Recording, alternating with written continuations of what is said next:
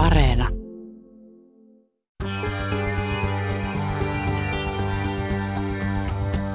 Ylepuheessa torstaisin kello yksi.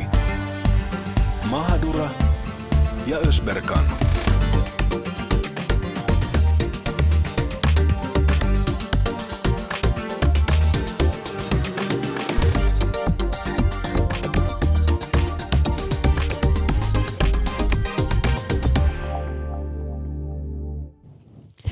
Tervetuloa mukaan, hyvät kuuntelijat.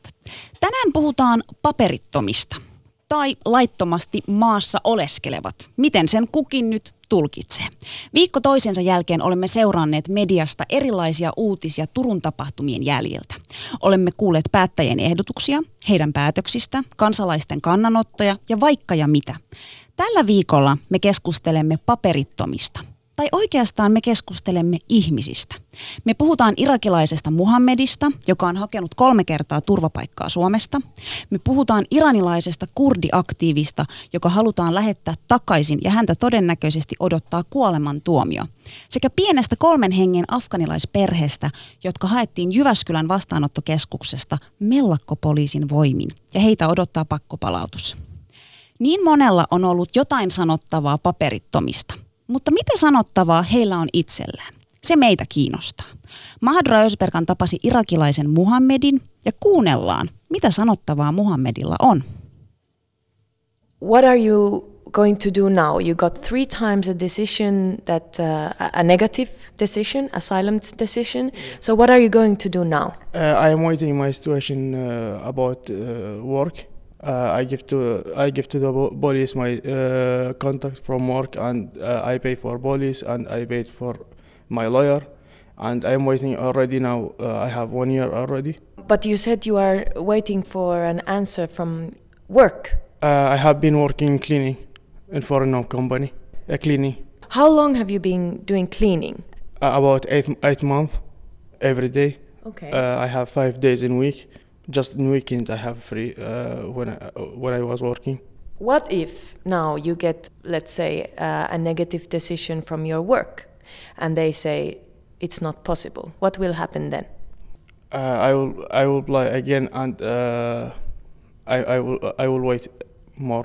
So Mohammed, uh, you cannot go back to Iraq. That is what you said. Why? Why can't you go back to Iraq? I can I can't say my case right now, but you know the I, I, I'm, I was in uh, Iraq. I'm army soldier. I was in army. Uh, did you escape from the army? Yes. You said that um, you are right now afraid of the police. Why is that? Uh, because I don't have any uh, ID card or anything. Uh, I show to them if they ask me. Because uh, I get paper from the reception center. I can't live there anymore. What are you afraid if the police police catches you? What do you think will happen? I don't know. Where do you spend your nights and days these days? Uh, some some days with with my friends. Last night with my friend in uh, Cave Colavanta, and sometimes with uh, my friends. Uh, some uh, some people uh, Finnish people and some people Arabic people. But sometimes uh, when I don't find a place, I will stay outside in Cambi or in, uh, railway station. And in the morning you go back to work or? Uh, I don't have work at the moment. Oh, you don't have yeah, if, if I, if I have work, I will uh, get apartment or anything about uh, for myself. Uh, yeah, when I get when I, when I get uh, my third answer negative from migration office, uh, they say to me I can't work uh, anymore. When I get my situation possible, then I come back to work. Do you have a plan for your winter? Or are you going to continue to go from place to place? I, I still going to place to place. I, I don't have anything to do. What do you want to say to the Finnish government, to the politicians? What do you want to say? I want to say to them, I don't come to her. I get money from social or from anyone else. I I want make money for myself. I come to her. I find job. I find everything for myself. Are you afraid, uh, for example, that the, the police will, will take you and send you back to Iraq by force? I can't do, go to there. So, but what if you cannot stay in Finland? You cannot go back to Iraq. do you have a plan then? I don't have a plan, but before two days ago, the people moved from Finland to Sweden. That's just my way. I will go to move another country, and I say to them, I give to them uh, my uh, all the papers, and I show to them all, everything what the Finland give to me.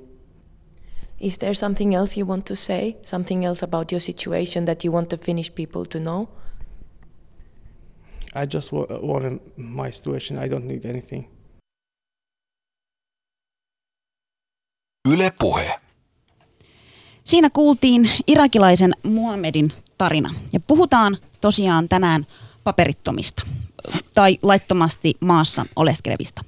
Studiossa vieraana meillä on tänään Diakoniassa laitoksen toimialajohtaja Marja Pentikäinen, Turun valtuutettu sekä aktiivinen yhteiskunnallinen vaikuttaja Berhan Ahmadi, ylikomissaario Jari Taponen. Tervetuloa. Kiitoksia. Kiitoksia. Joo, tosiaan tänä aamuna me mentiin tapaamaan Muhammedia ja, ja tämä aihe on sikäli ollut tosi, tosi vaikea ja hankala, koska ollaan tietysti haluttu saada studioon paperitonta puhumaan aiheesta. Ongelmana on tietysti ollut se, että osa ei puhu puhu suomea, niin kuin tässäkin kohtaa kuultiin englanninkielinen ha- haastattelu, ja osa ihan rehellisesti pelkää tulla tänne studioon Yleen kertomaan tämän, koska jos, jos he jäävät esimerkiksi kiinni. Muhammedin tapauksessa tilanne on nyt se, että hän on tosiaan saanut kolmannen kielteisen turvapaikkapäätöksen. Tällä hetkellä hän on odottanut vuoden verran työlupaa, josta ei ole kuulunut mitään. Eli nyt hän piileskelee ää, erinäisissä paikoissa ystävillä, sanoi, että on nukkunut rautatien asemalla jopa ja, ja kampissa. Ää, talvi tulee, Muhammed ei tiedä mitä sen jälkeen tapahtuu, mihin hän menee, mistä hän saa töitä esimerkiksi nyt tässä kohtaa. Ja, ja mielenkiintoista on myös se, että Muhammedilla oli työpaikka. Hän teki töitä kahdeksan kuukautta siivoojana, mutta koska hän sai kolmannen kielteisen turvapaikkapäätöksen, työnantaja joutui sanoa, että et voi tehdä enää töitä täällä. Tämä on Muhammedin keissi. No, kysytään meidän vierailta nyt ihan aluksi ylikomissaario Jari Taponen. Muhammed sanoi, että hän pelkää poliisia. Mitä sä olisit tehnyt, jos olisit tavannut Muhammedin nyt poliisin, poliisina?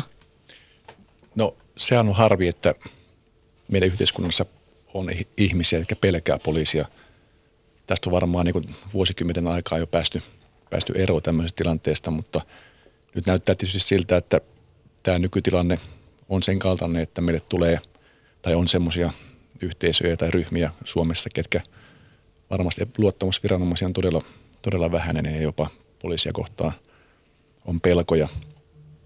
Mutta äh, Muhammedin tapauksessa niin no, hän on saanut kolmannen äh, kielteisen päätöksen korkeimmasta oikeudesta nyt ilmeisestikin ja äh, mutta hän on työskennellyt ja jos ymmärsin oikein, niin hänellä on, on vireillä – ää, työperusteinen oleskelulupa ja, ja lähtökohtaisesti on niin, että ne, kenellä on vireillä työperusteinen oleskelulupa, niin, niin heitä, heidän kohdallaan ei pantaisi päätöks, ää, toteen näitä palautuksia. Ja tästä muun muassa käytiin, käytiin tota, Mikrin ylijohtaja Jan Vuorion kanssa keskustelua viime keväänä. No sitten meillä on vähän ongelmallinen tilanne, jos meillä on useampia henkilöitä ja Muhammed ei tosiaankaan ole ainoa. Me ollaan puhuttu useamman kanssa ja Muhammedkin sanoi, että hänellä on ystäviä, jotka on samassa tilanteessa, että he esimerkiksi odottaa just tätä työlupaa, mutta mut he pelkää, että, että jos he jää kiinni, niin heidät palautetaan. Ja sen takia he nyt pysyttelee ikään kuin piilossa ja tämä on ihan todellinen ilmiö. Niin miten, miten me voitaisiin niin kuin, mitä tälle nyt pitäisi sitten tehdä? Syvennetään aihetta sitten lähetyksen kuluessa, mutta tälleen niin kuin mitä sä sanoisit Mohamedille, että mitä no hänen joo, täytyy siis, tehdä?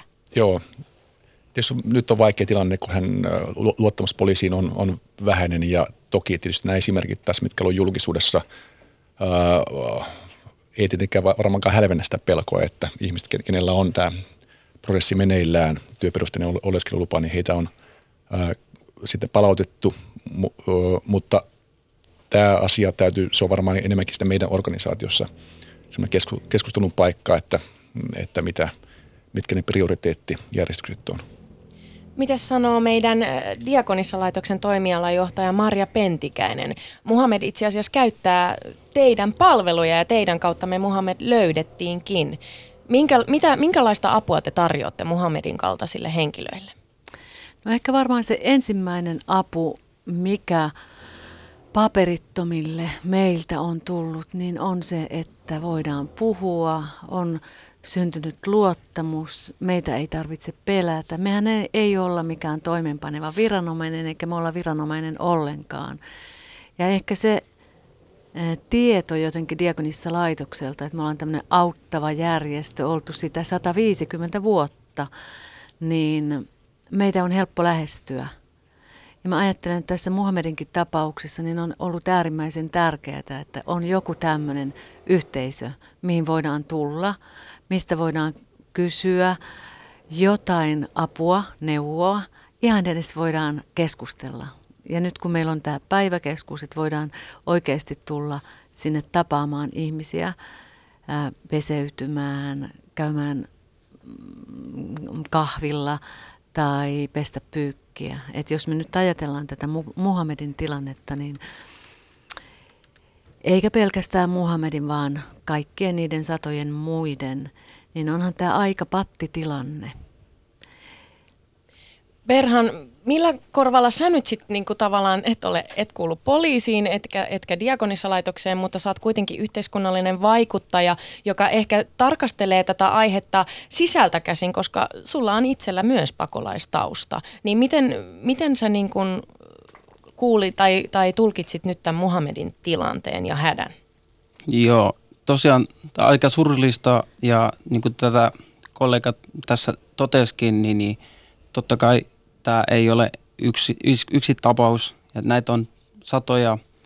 Ja, ja mä oon itse, kun, kun todella läheltä on näiden ihmisten kanssa ö, käynyt näitä läpi, niin mulle tulee ensimmäisenä reaktiona se, että tota, kun tavallaan ei saa minkäänlaista ihmisoikeus ö, kohtelua niin kuin tässä Suomessa, niin, niin, niin mihin nämä ihmiset ajautuu. Tässä on se riski ja vaara, että, että jos ei henkilö edes saa, kuten tässä niin kuin Muhammedin tapauksessa tämä työlupa, niin ei saa edes tehdä töitä, jotta elää, niin tässä on se yksi todella suuri riski, ja tämä riski on se, että laittomuksiin ja lähdetään laittomuksiin ja erilaisiin sellaisiin, eh, mihin me ei me edes varmaan voi kuvitellakaan, että tyyli orjatyöntekijä syntyy – ja, ja tämä yhteiskunta lähtee sille me, linjalle, että, että täällä on paljon sellaisia, jotka tekee aivan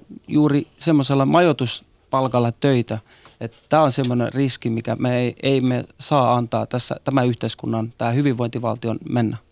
Ja mun mielestä tuossa oli jotenkin niin kuin, ö, todella niin kuin koskettavaa ja tärkeää myös se, että Muhammedhan toi esiin sen, että takaisin paluu ei ole mahdollisuus. Hän ei lähde Irakiin ja se on niin kuin fakta. Ja, ja hän sanoikin meille, että sit pitää miettiä jotain muita muita Euroopan maita, mutta se mitä hän halusi hallitukselle lähettää terveisiä, että hän ei ole tuonut niin viemään kenenkään rahoja, päinvastoin hän haluaa itse tienata rahaa ja sitähän se tekee, kun hän oli töissä, niin vähän, vähän niin kuin jännä, jännä tilanne, mutta niin kuin Muhammed ei ole ensimmäinen eikä toinen. Niitä on tällä hetkellä tosi monta ja, ja ihmiset kuitenkin, kansalaiset on huolissaan. Tämä keskustelu on jakautunut nyt äärettömän eri, eri niin kuin tasoihin. Me, me kysyttiin meidän kuuntelijoilta, niin kuin meillä on tapana tehdä tämmöinen yleisökysymys ja yse, yleisökysely, että mikä, mikä heitä mietityttää ja mikä, mikä, tota, mikä heitä askarruttaa tämän kanssa, niin otetaan ihan ensin, ensin tota, muutama, muutama tähän alkuun ja saatte niin kuin vapaaehtoisesti vastata, kenestä tuntuu. Perhan kyllä tuossa äsken puhui jo vähän tästä ihmis, ihmisarvosta, mutta tässä on kuitenkin niin kuin kysymys kuuluu, mikä on paperittoman elämän arvo Suomessa?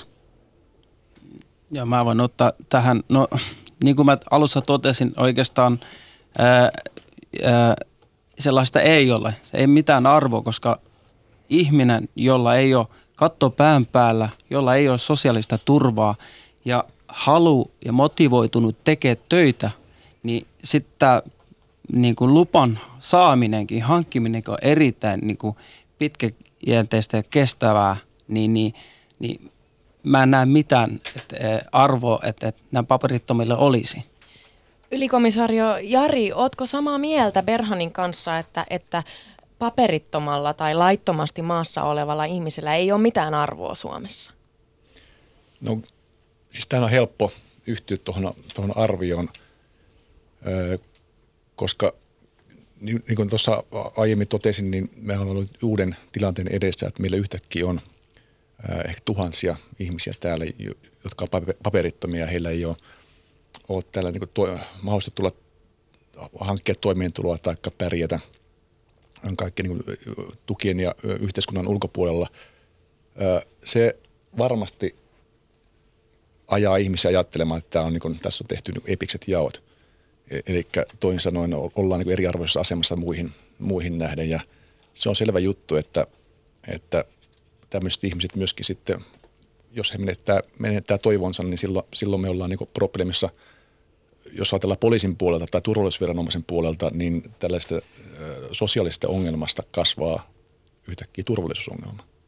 Ja silloin tämä, periaatteessa niin tätä kautta niin näitä ongelmia turvallistetaankin myös hyvin helposti.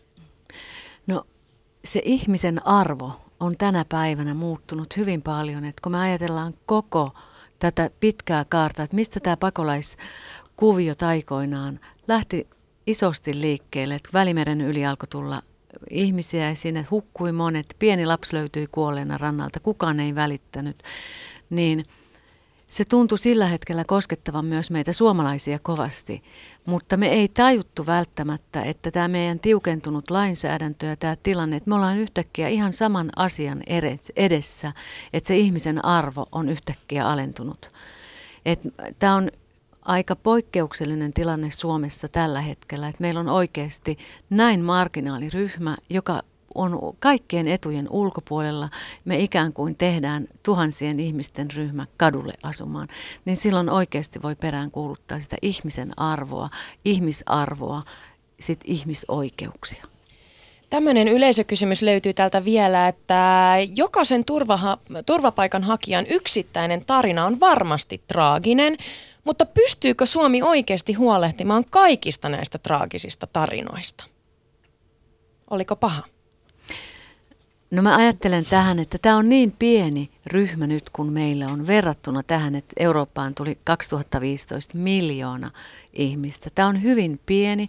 Itse vierailin eilen Dragsvikissa, jossa oli 10 000 punavankia aikoinaan. Se oli huomattavasti, siis voi verrata saman kokonen, mutta huomattava, siis me, siitä ei ole kauaa, kun me ollaan oltu sodassa itse ja meillä on ollut niin kuin näitä tilanteita ja me ollaan osattu hoitaa asioita niin fiksusti, että me ollaan tämmöinen hyvinvointiyhteiskunta. Voi hyvät tavat on, kun mä toivon, että me osattaisiin tämän muutaman tuhannen ihmisen asia hoitaa.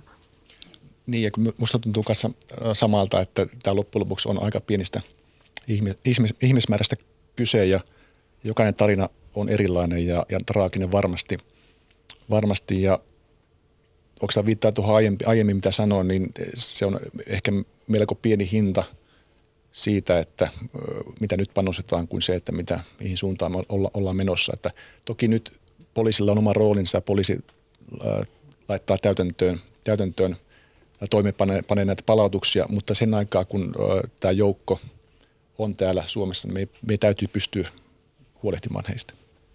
Joo, se on juurikin näin, että jokaisella on tarinansa ja, ja mitä mä oon nyt lähempänä kuunnellut näitä, niin, niin erittäin surullisia ja siltä väliltä, mutta yksi asia, niin kuin täällä tääl tulikin myös ilmi, että on todella pieni määrä eh, verrattuna siihen, että miten Eurooppa, eh, Euroopan tuli ja sitten samaan aikaan se, että, että meidän pitää vähän globaalitasollekin tätä asiaa niin kuin käydä, käydä läpi niin toinen, toinen seikka, mitä mä niin kuin haluan tässäkin vielä korostaa, että jos, jos nyt mietitään, että niili kuivuu, niin Egyptistä lähtee 60 miljoonaa tänne Euroopan suuntaan. Että nämä on sellaisia asioita, mi, mi, mitä on tuleva. Ja tämä pieni määrä, jos me ihmis, ihmisyydellä ja, ja rakkaudella pystytään ja, ja rauhallisesti, me, me, me tiedetään sen, että tämä tuli shokkina – määrä, mutta tämä ei ole todellakaan suuri määrä. Mutta tästä me pystytään oikeasti me rakentamaan todella hyvää ja heistä pystytään rakentamaan myös ne tulevia ää, yhteiskunnan vaikuttajia ja, ja, ja niin kuin veronmaksajia ja niin edelleen, jos me oikeasti käydään näitä asioita kunnolla ja, ja oikeudenmukaisesti läpi. Ja nämä ihmiset, mä, mitä mä oon niin lähe, lähellä kuunnellut heitä, niin ne ei halua täys palvelua, eli täys ihmisarvo, vaan ihan sellainen, että ne saa tehdä ja ne saa tehdä ä, työtä ja ne, saa, ne haluaa tulla toimeen sillä, millä ne tekee se työn tavallaan, että et se ei, niinku, se ei, ei ne tarvi sen enempää. Jännä juttu, että kaikki meidän vieraat sanoo, että puhutaan pienestä joukosta ja silti mediassa puhutaan tulvista ja vyöryistä ja jienne, jienne. Ö- Ösperkan haluaa myös sanoa, koska näin turkkilaisena voin sanoa, että Turkissa on tällä hetkellä, Jumala tietää, 2,7 miljoonaa, 3 miljoonaa pakolaista. Siellä on 80 miljoonaa asukasta. Se maa ei voi hyvin, sen maan hallitus ei voi hyvin. Kaikki tietää sen ja se on ongelma siellä. Suomessa – turvapaikanhakijat ei ole ongelma. Et mun mielestä jokaisen pitää nyt vähän niin kuin katsoa peiliin ja miettiä, että että onko se nyt niin kuin näin, koska nämä on kyllä pieniä lukuja. Suhteuttaa näitä asioita, se on aina tärkeä suhteuttaa. Niin, ja, mutta ja, Jaamor, tuossa mä vähän haastan sua, että kuitenkin mun mielestä jokainen suomalainen saa ollakin huolissaan. Ja, ja täällähän me ollaan sen takia puhumassa tästä aiheesta, että onko meillä huolenaiheita, kuinka isoja, kuitenkin me ihmiset ollaan sellaisia, että me mietitään itseämme ennen kaikkea verrattuna muihin. Eikö se ole aika luonnollista? Mm, se on totta. Ja mä ajattelen, että varmaan siitä, sen vuoksi tämä on niin suuri huolenaihe, tämä 5-6 tuhatta mahdollista paperitonta, jotka asuvat kadulla, koska tästä pelätään, että tästä seuraa se seuraava vaihe, että jos ne Turkin kolme miljoonaa pakolaista, jos Turkki ei pääse etenemään EU-asioissa, jos ne lähtee vyörymään tänne Skandinaviaan, niin se on ihan totta, se on iso, iso asia, mutta nyt tämä asia pitäisi, ei näitä saisi nyt sotkea keskenään, eikä mä en ollenkaan usko, että siitä tulee semmoinen vetovoimatekijä, että he kaikki olisivat vyörymässä tänne Pohjolaan. Niin sitten tämä, tähän maahanmuuttoon ja pakolaisuuteen liittyvä keskustelu on kärjistynyt meidän yhteiskunnassa ja polarisoinut tätä ää, yhteiskuntaa. Ja, ja kyllä se näkyy aika paljon tuossa keskustelussa sosiaalisessa mediassa tai yleensäkin mediassa, mediassa. Ja se on tietysti harmi, että moni sellainen niin kuin fobinen, fobi, tai tämmöinen kauhukuva, mitä on levitelty, niin se on aika hyvin ajanut lävitte monella tasolla. Ja, ja sen puolesta niin peräänkuultaisi tämmöistä järkevää, rationaalista ajattelua tässäkin asiassa. No niin, mennäänpä syvemmin nyt sitten tähän aiheeseen. Kiitos näistä vastauksista yleisökysymyksiin. Mutta siis nythän tilanne on se, että meillä on kaksi tapaa oikeastaan ajatella näitä paperittomia. Öö, toinen on se viranomaisen näkökulma, poliisin näkökulma. Me nähdään heidät laittomasti maassa olis, oleskelijoina, eikö näin? Sitten meillä on se toinen puoli, esimerkiksi Diakonissa laitoksella, jossa nähdään nämä ihmiset ihmisinä, kuunnellaan ne tarinat, tarjotaan sitä apua ja on myös suomalaisia, jotka on tarjoutunut auttamaan näitä paperittomia, joko piilottelee tai auttaa ruoanhankinnassa tai muita. Ja me ollaan näidenkin henkilöiden kanssa juteltu ja nämä suomalaiset on sanonut meille itku kurkussa, että, että heistä on tullut ystäviä. Että ei he voi suhtautua heihin laittomina maassa oleskelijoina. Okei, no mutta nämä varmasti nämä molemmat näkökulmat asioihin on ihan oikeat, koska jos lain puolesta tarkastellaan asioita, niin sittenhän se on nimenomaan niin kuin laissa sanotaan, eikö niin?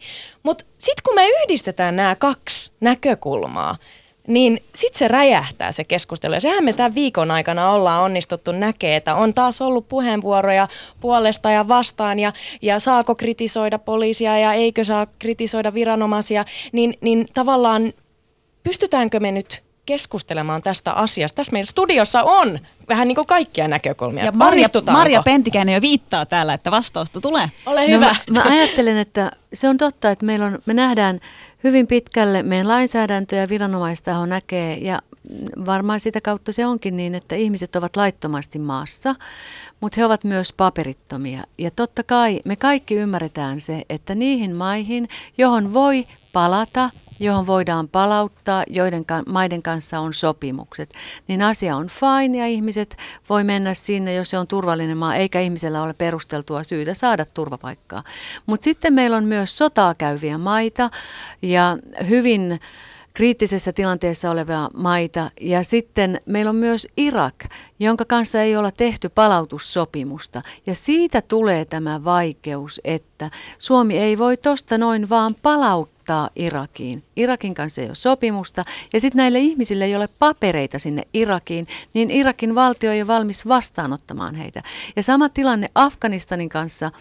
Meillä on sopimukset, mutta me koetaan, ulkoministeriön sivuilla lukee, että se on vaarallinen maa ja olette kaikki tietoisia näistä asioista, mitä siellä tapahtuu, niin sitten kun palautetaan sinne, kun palautetaan pikku pikku perhe pienen lapsen kanssa, niin nämä on, nämä on myös semmoisia tunteita herättäviä asioita puolesta ja vastaan, Et, että siis tässä on niin kuin se pattitilanne, että, että meillä menee sekaisin nämä, meillä menee tunteet sekaisin ja meillä menee sitten myös nämä kaikki termit, että nämä on vaikeita asioita. On vaikea ymmärtää sitten myös kaikkien ihmisten sitä, että no miksei sitten voida palauttaa sinne Irakiin, jos ei kerran ole saanut sitä turvapaikkaa, että on jo saanut kolme kielteistä, mutta se ei ole niin helppoa.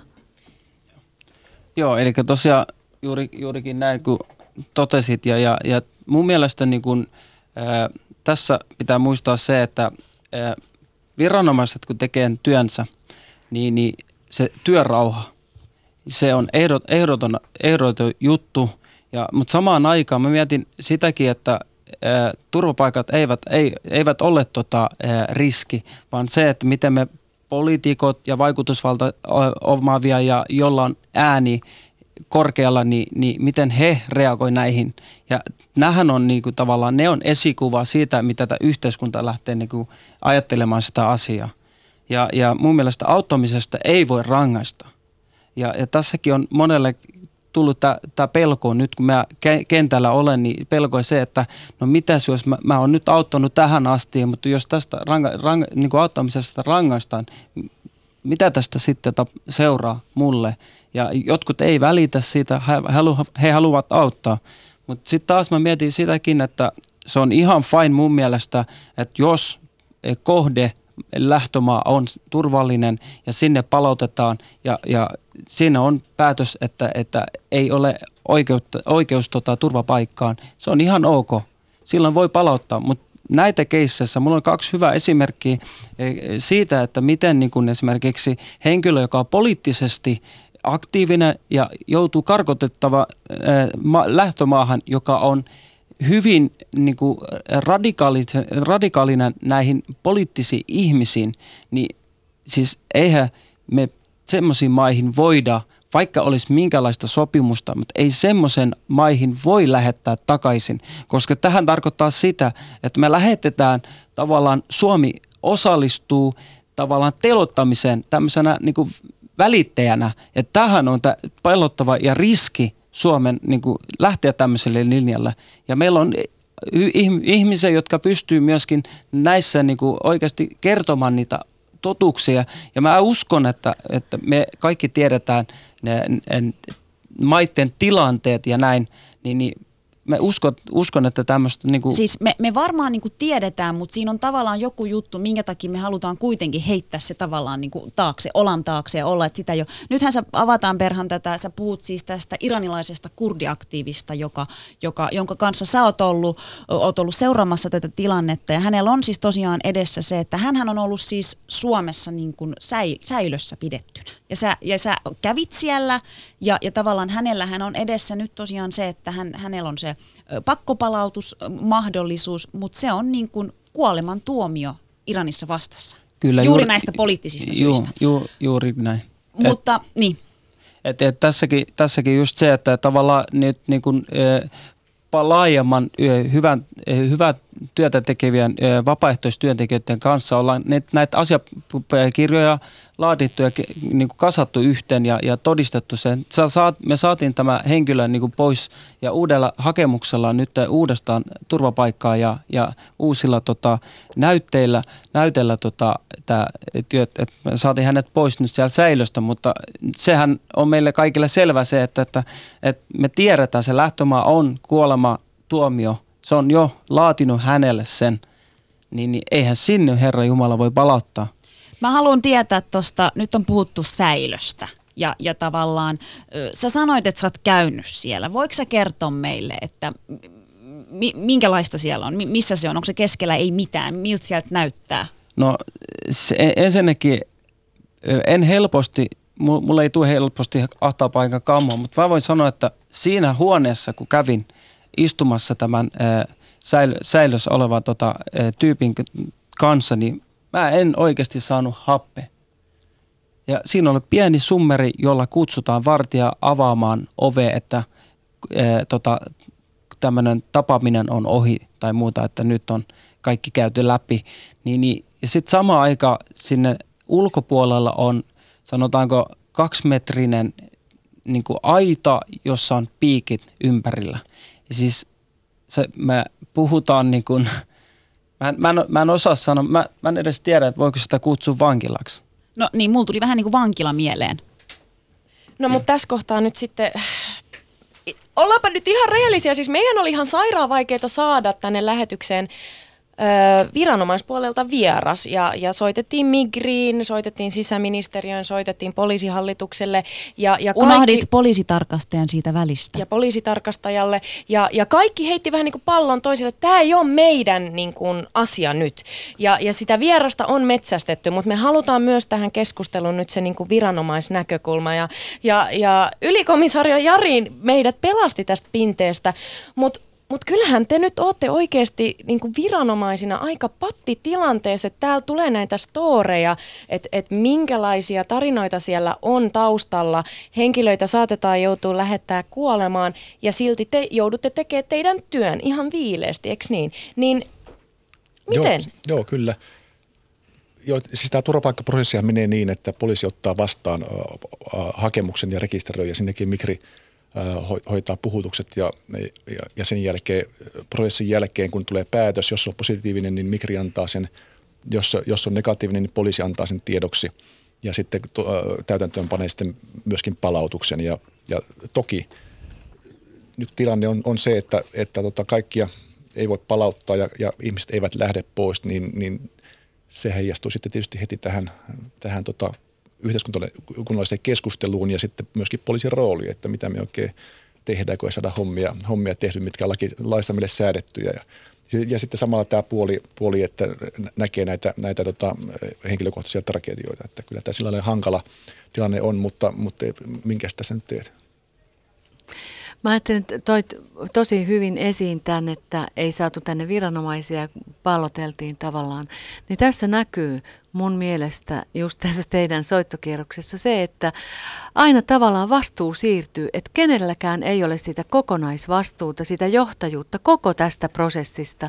Ja tämä vaikeuttaa nyt Suomen tilannetta. Tämä vaikeuttaa myös poliisin tilannetta, tämä vaikeuttaa sisäministeriön, Migrin. Mä ymmärrän, silloin kun on tullut jo kolmas kielteinen päätös, niin vastaanottokeskusaika on päättynyt, silloin joudutaan kadulla. Kukaan ei vastaa, että kunta antaa sitten sosiaaliapua, terveyspalveluja, jos antaa, ja sitten STM korvaa, jos korvaa. Että nämä on niin kuin kaikki ää, tällä tavalla. Et me nähdään, että tässä, tässä niin kuin koko tämän prosessin ää, eteneminen, niin ei sitä johda kukaan.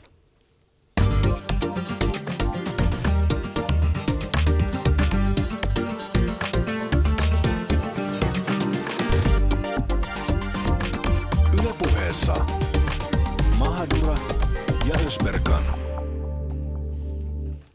Ja puhutaan tosiaan, hyvät kuuntelijat, paperittomista tai laittomasti maassa oleskelevista. Termi ei ole niin yksinkertainen, se on tullut tässä monesti jo esiin. Studiossa meillä vieraana Diakoniassa laitoksen toimialajohtaja Marja Pentikäinen, Turun valtuutettu sekä aktiivinen yhteiskunnallinen vaikuttaja Berhan Ahmadi sekä ylikomissaario Jari Taponen. Ihanaa, että te olette täällä. Se oli tosiaankin hyvin haastavaa saada tänne vieraita. Tuossa Marja vähän jo niin kuin puhuit, puhuit tavallaan niin kuin se, että mikä tässä on se ongelma. Ja seuraavaksi syvennytäänkin siihen, että ö, mitä, mitä te koette, että mitkä on ne seuraukset Suomelle tästä niin kuin paperittomuudesta? Mihin kaikkeen se voi johtaa? Berhan, ole hyvä. Joo, kiitoksia.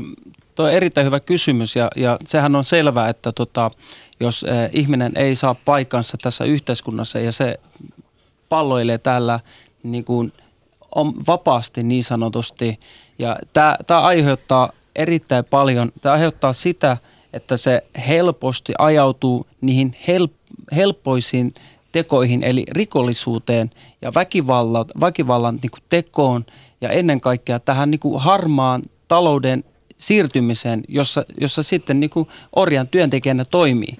Ja, ja, ja sitten pitää muistaa myöskin sen, että tämä seuraamus on myös turvallisuuden näkökulmasta erittäin vaarallista, koska ne ihmiset helposti radikalisoituu. No millä tavalla? Tämä on itse asiassa sitä retoriikkaa, mitä niin kuin äärijärjestöt harrastaa, että et ne ihmiset tavallaan syrjitään ja jätetään kaikki niin kuin oikeudet pois, riistetään kaikki – ja, ja sitten huoma, huoma, huomaavatkin sen, että nähän ei saa minkälaista niin kuin oikeutta täällä, niillä ei ole mitään arvoa, niin nehän radikalisoituu.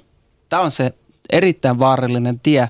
Ja, ja mun mielestä tämä väliaikana äh, P-lupa, jos mä nyt oikein muistan, äh, mikä nyt tämän hallituksen äh, saama aikaan niin poistettiin, oli sellainen, on erittäin turvallisuuskysymyksessä erittäin huonosti tehty, koska koska tässäkin tilanteessa, niin nyt me tavallaan paperittomat on täällä jossain ja pyörii. Silloinhan me osattiin kontrolloida tietyn verran näitä ihmisiä, missä ne on ja mitä ne tekee. Mutta tässä tilanteessa me ei, meillä ei ole mitään kontrolli.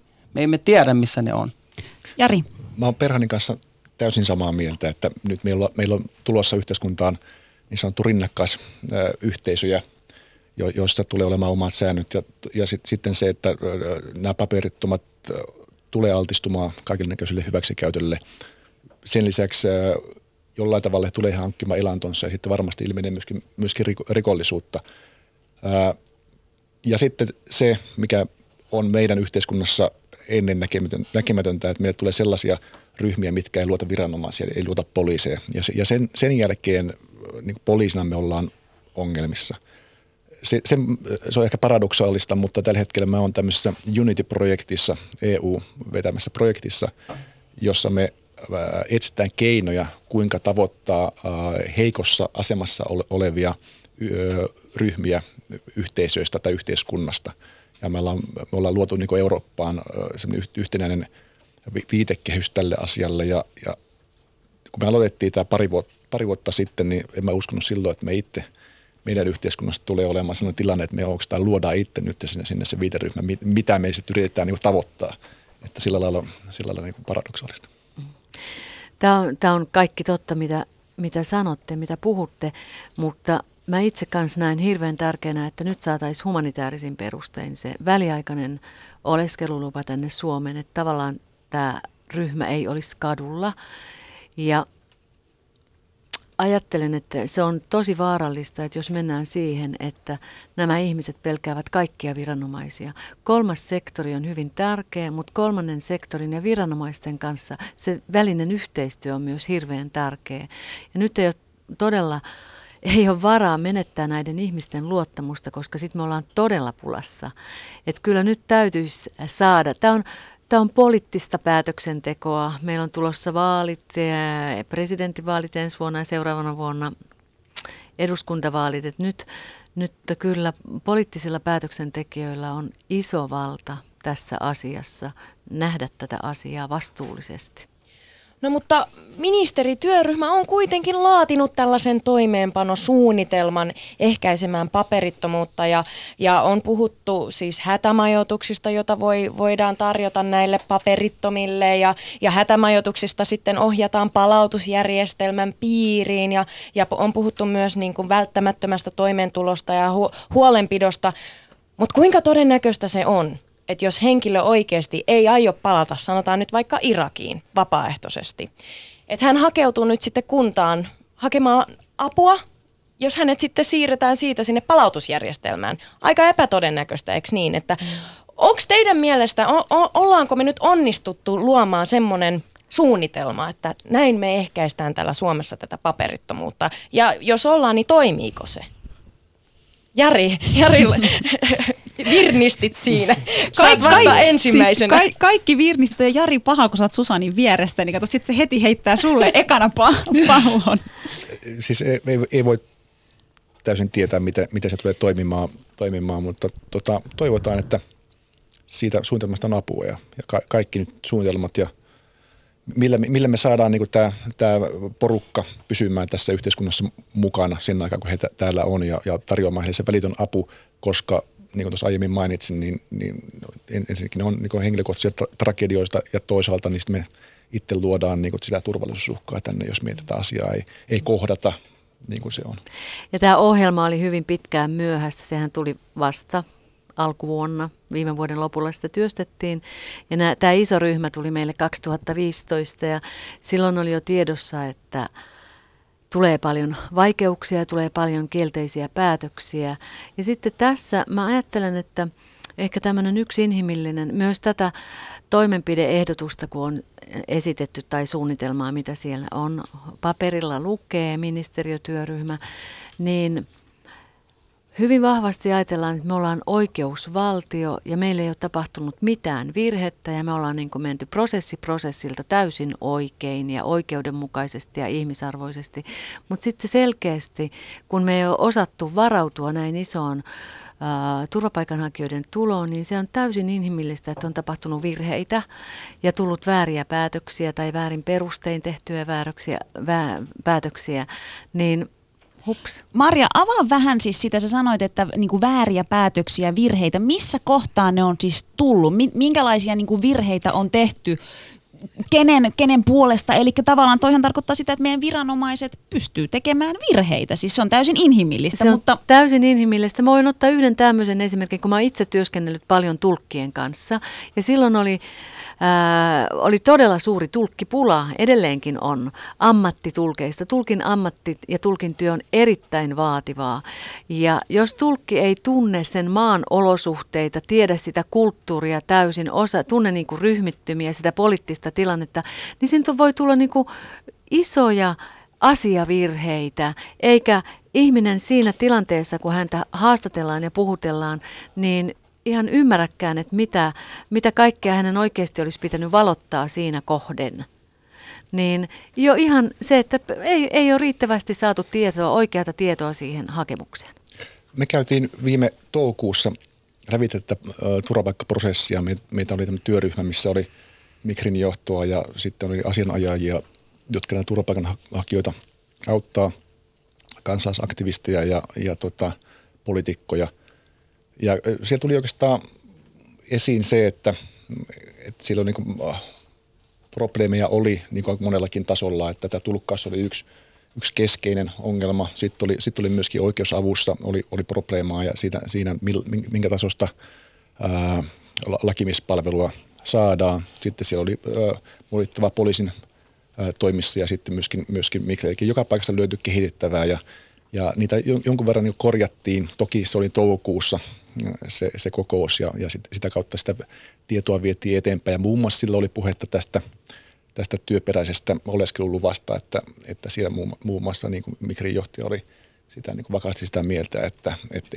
poliisin tulisi pidättäytyä näistä palautuksista, jos on saamassa, saamassa tota, työlupaa ja, ja tota, mm. näitä on korjattu sitten. Mutta mut tietysti tässä, esimerkiksi tässä ää, tulkkauksessa – ja oikeusavussa oikeastaan molemmissa oli, tai itse asiassa tulkkauksesta lähin, lähinkin oli semmoinen propelema, että, että näissä, näissä kilpailutuksissa oli, oli ongelmaa ja, ja tota, että minkä taso, kuka, kuka otti, oliko siellä niin oppinut tai, tai koulutuksen saanut tulkki vai vaikka sitten, sitten niin tämmöinen sanotaan nyt niin suoraan niin kadulta otettu tulkki, että niissä, näissä kilpailutuksissa oli paljon probleemeja. Joo, tosiaan just näin. Ja mä tuohon niin ministeriön muistion tai suunnittamaan hyvä nyt kun ei koskaan niin siinä mielessä. Mutta tota, totta kai me kaikki halutaan, että tota, tämä yhteiskunta saa kaiken asiansa kivuttomasti eteenpäin. Sitä mehän kaikki halutaan. Mutta tämä, tämä mikä tulee tähän väärin päätöksiin, mä äh, on sitä mieltä, että tämä tulkaushomma, mikä äh, on, on tehty, niin se on, monesti se on epäonnistunut just sen takia, että mä itsekin olen 21 vuotta asunut Suomessa, niin mä en anna ikinä itselleni mahdollisuus kääntää mitään niin kuin mikrin, mikrin tota, varsinkin tämä puhuttelu tai muuta niin kuin paper, asiapapereita, koska ne on erittäin vaikeita ja just yksikin sana, kun kääntää väärin, niin se keissi voi olla kielteinen. Ja tämä on, niin se on erittäin, erittäin tota vaarallinen, sinne, jos ei ole oikea tulkki kääntämässä.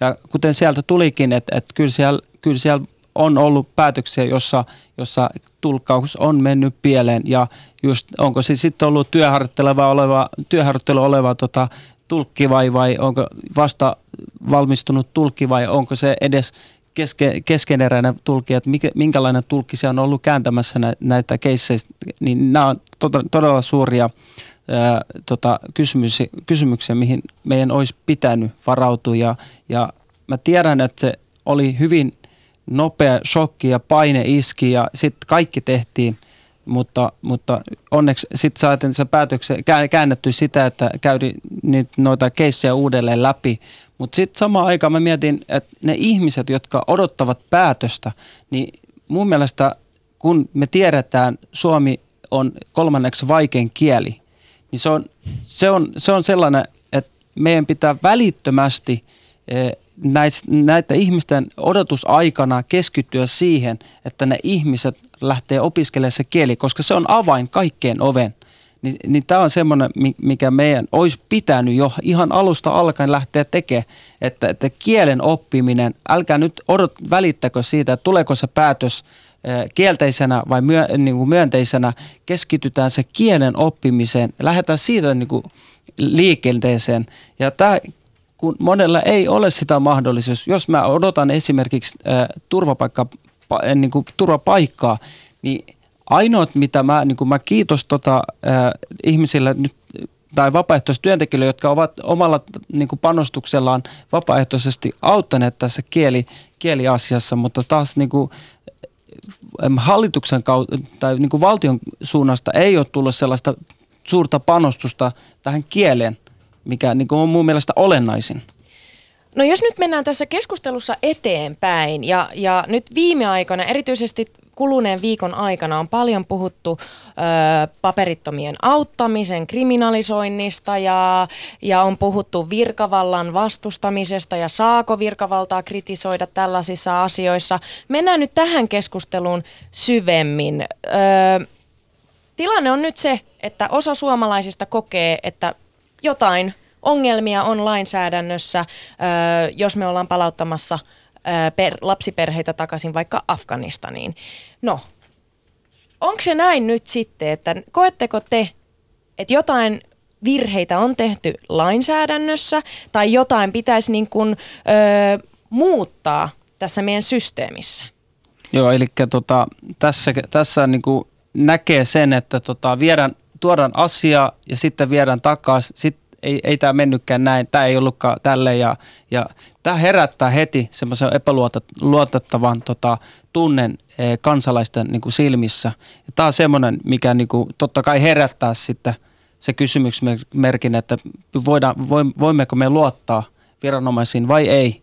Tämä on yksi semmoinen tärkeä, mitä pitää muistaa. Ja sitten tietysti se, että kyllä, kyllä mun mielestä niin kuin parannettavaa pitää ja, ja, ja se on sanomattakin selvä. Ja näitä keissejä pitää oikeasti käydä tarkasti näitä läpi. Et, et nää, me emme voi lähettää ketään e, kuolemaan, eikä me myöskään voida e, tota, tässä asiassa niin kuin vaan antaa tulla ja tulee mitä tulee. No mä ajattelen, että auttamisen kriminalisointi, niin se on aika vaarallinen yhdistelmä Suomessa. Että kuitenkin suomalaiset ihmiset on hyvin auttavaisiakin ihmisiä ja myös lainkuuliaisia. Ja nyt mä ajattelen jo se, että virkavallan vastustaminen ja työn vaikeuttaminen, se on jo kriminalisoitu. Siis sehän on jo laissa, siis sehän on jo rikos. Niin nyt, että me puhumme näin julkisesti, että auttaminen kriminalisoidaan, niin se on aika vakava asia. Mitä vastaa Jari tähän? Joo, totta. Siis virkamiehen vastustaminen on jo, ja haitanteko on jo rangaistavaa sinänsä. Ja mun mielestä me ollaan niin tässä yhteiskunnassa semmoisessa tilanteesta, että, tilanteessa, että meillä on tämmöinen niin arvojen ja normien ristiriita tullut. Ja, ja se on aika tyypillistä sellaisissa yhteiskunnissa tai tilanteissa, mitkä on kompleksisia ja yhtäkkiä, yhtäkkiä toimintaympäristö muuttuu ja tulee joku kriisi. Niin silloin saattaa käydä niin, että ihmiset ajattelee asioista – eri tavalla, niin arvot tulee niin kuin näkyviin eri lailla. Ja se johtaa siihen ristiriitaan. Se on, puhutaan tämmöistä anomian tila, tilasta mennään, mennään. Ja tässä ehkä on sellaista, että me ollaan liukumassa tällaiseen, että sitten että ihmiset käsittää normit jo eri lailla ja on, on hyväksyy sen, että jotain normia voi rikkoa. Se, että jos me tietysti mennään se lainsäätäjän asia sitten, jos lähdetään kriminalisoimaan auttaminen. Mutta se on, se on sitten ehkä mennään, mennään niin vähän jo semmoisen niin, sille niin kuin,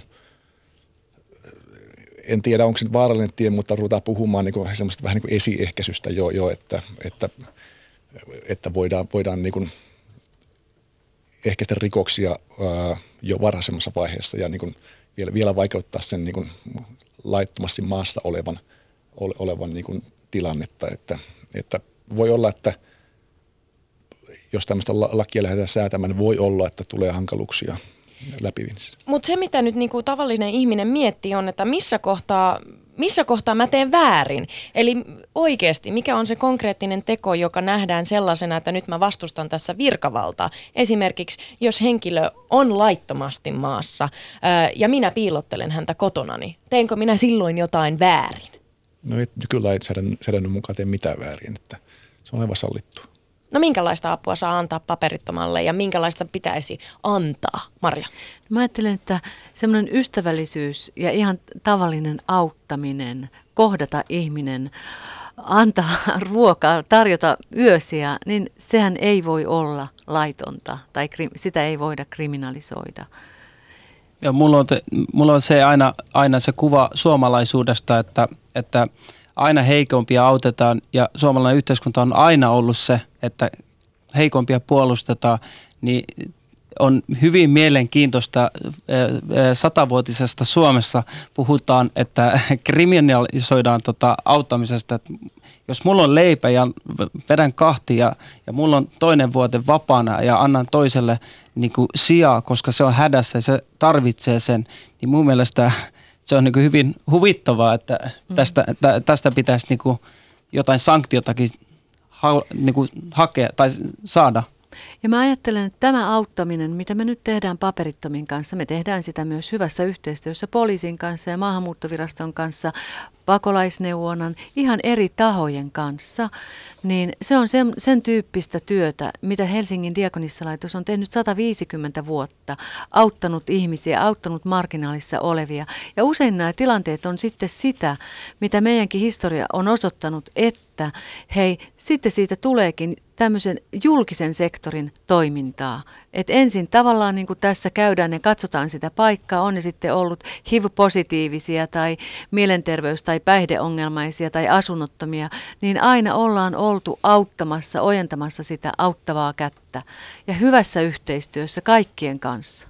Joo, ja kyllä me ollaan tehty Helsingin poliisissa niin nimenomaan Diakonishallituksen kanssa yhteistyötä sujattomat hankkeessa ja, ja nyt, nyt tässä uudessa hankkeessa.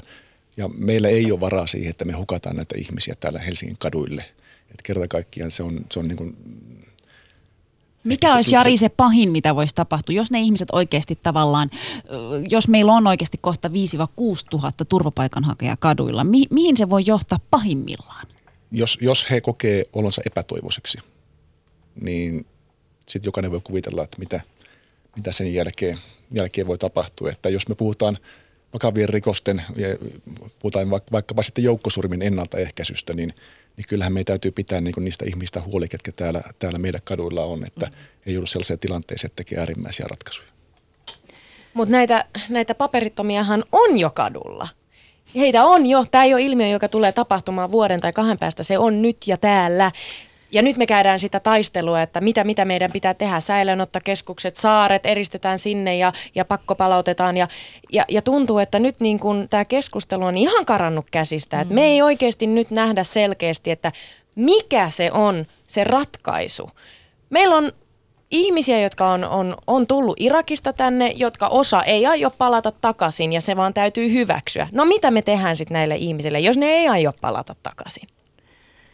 Siksi meidän pitääkin auttaa heitä. Siksi meidän pitää käydä tätä keskustelua, meidän pitää saada kunnon johtajuus ja päätökset näille asioille, että he ovat täällä luvallisesti. Mitä sä sanoisit, Berhan, tähän? Joo, ja mä, mä sanon tässä, että, että tota, ensinnäkin meidän pitää e, tavallaan tuoda esille, kuka vastaa ja mistäkin. Tämä on yksi sellainen asia, että, että, että ei siirry sillä, että tämä ei ole mun työtä, vaan se on tuolta ja toinen lä- lähettää tonne, vaan sel, selvät sävelet. Eli meidän pitää tietää, kuka vastaa mistäkin ja siitä lähtee rakentamaan sellainen hyvä yhteistyössä, hyvässä hengessä, että mitä seuraavaksi lähdetään tekemään. Ja tämä just mun, mun mielestä pitää muistaa, että kun meillä on jo tällä hetkellä paperittomia tuolla kadulla, niin, niin ajatellaan näitä ihmisiä, jotka ovat jo valmiiksi lähetetty tuhoamaan ja tätä niin, kuin niin sanotusti länsimaista, pohjoismaista ja länsimaista tota, kulttuuria tai sitä niin sanotusti syötetty sitä epäuskovaisuutta ja näin, että et, miten ne lähtisi tekemään tässä tipa, tilanteessa. Meidän pitää muistaa, että me pystytään ainoastaan sillä, että me otamme heidät vastaan aidosti ja välittävästi, niin me saadaan ne, ne ihmiset ajattelemaan uudestaan, että eihän nämä ole pahoja. Niin me saadaan heidän ajatus muutettua. Eikö? Eh, niin, juuri näin. Ja jos on tämmöinen kompleksinen ja uusi tilanne edessä ja, ja viranomaisetkaan ei oikein tiedä, mitä tekisi ja, ja yhteiskunta ei tiedä, mitä, mitä pitäisi tehdä, niin mun mielestä vastaus on kuitenkin aika helppoa. Et mennään ihmisoikeudet ja perusoikeudet edellä, sen takia ne on meillä säädetty. Ne edellä kun mennään, niin, niin ne, ne toimenpiteet ei voi olla väärin. Jari, pakko kysyä tässä kohtaa, ja sä puhut niin kuin ihmisoikeuksien puolesta ja, ja näin. Nyt kun oli näin keissejä, että, että mellakkapoliisin voimin haettiin, haettiin tämä afganistanilainen perhe ja siellä oli turvapaikanhakijoita vastustamassa, niin onko tämä sellainen tilanne, jossa, jossa näiden henkilöiden ihmisoikeuksia on kunnioitettu? Mitä ajattelet? No aika paha tähän loppuun heitit. No ei varmaankaan ole sen kaltainen. Ehkä siinä voisi, tai yle, yleisesti voisi miettiä, kun poliisi toimii, että, että mikä hinta me maksetaan siitä, että me saatetaan toimenpide loppuun asti ja, ja tota, näin yleisellä tasolla. Ja ehkä siitä, se voisi olla tämän pohdinnan niin kuin, niin lähtökohta. Hyvä. Kiitos tästä, hyvät vieraat. Ei varmaan saatu ihan kaikkea taas pohdittua tai käsiteltyä, mutta tästä on hyvä jatkaa keskustelua ja toivotaan rauhallista keskustelua vastedes tässä yhteiskunnassa. Ja muistakaa keskustella, se kyllä kannattaa aina.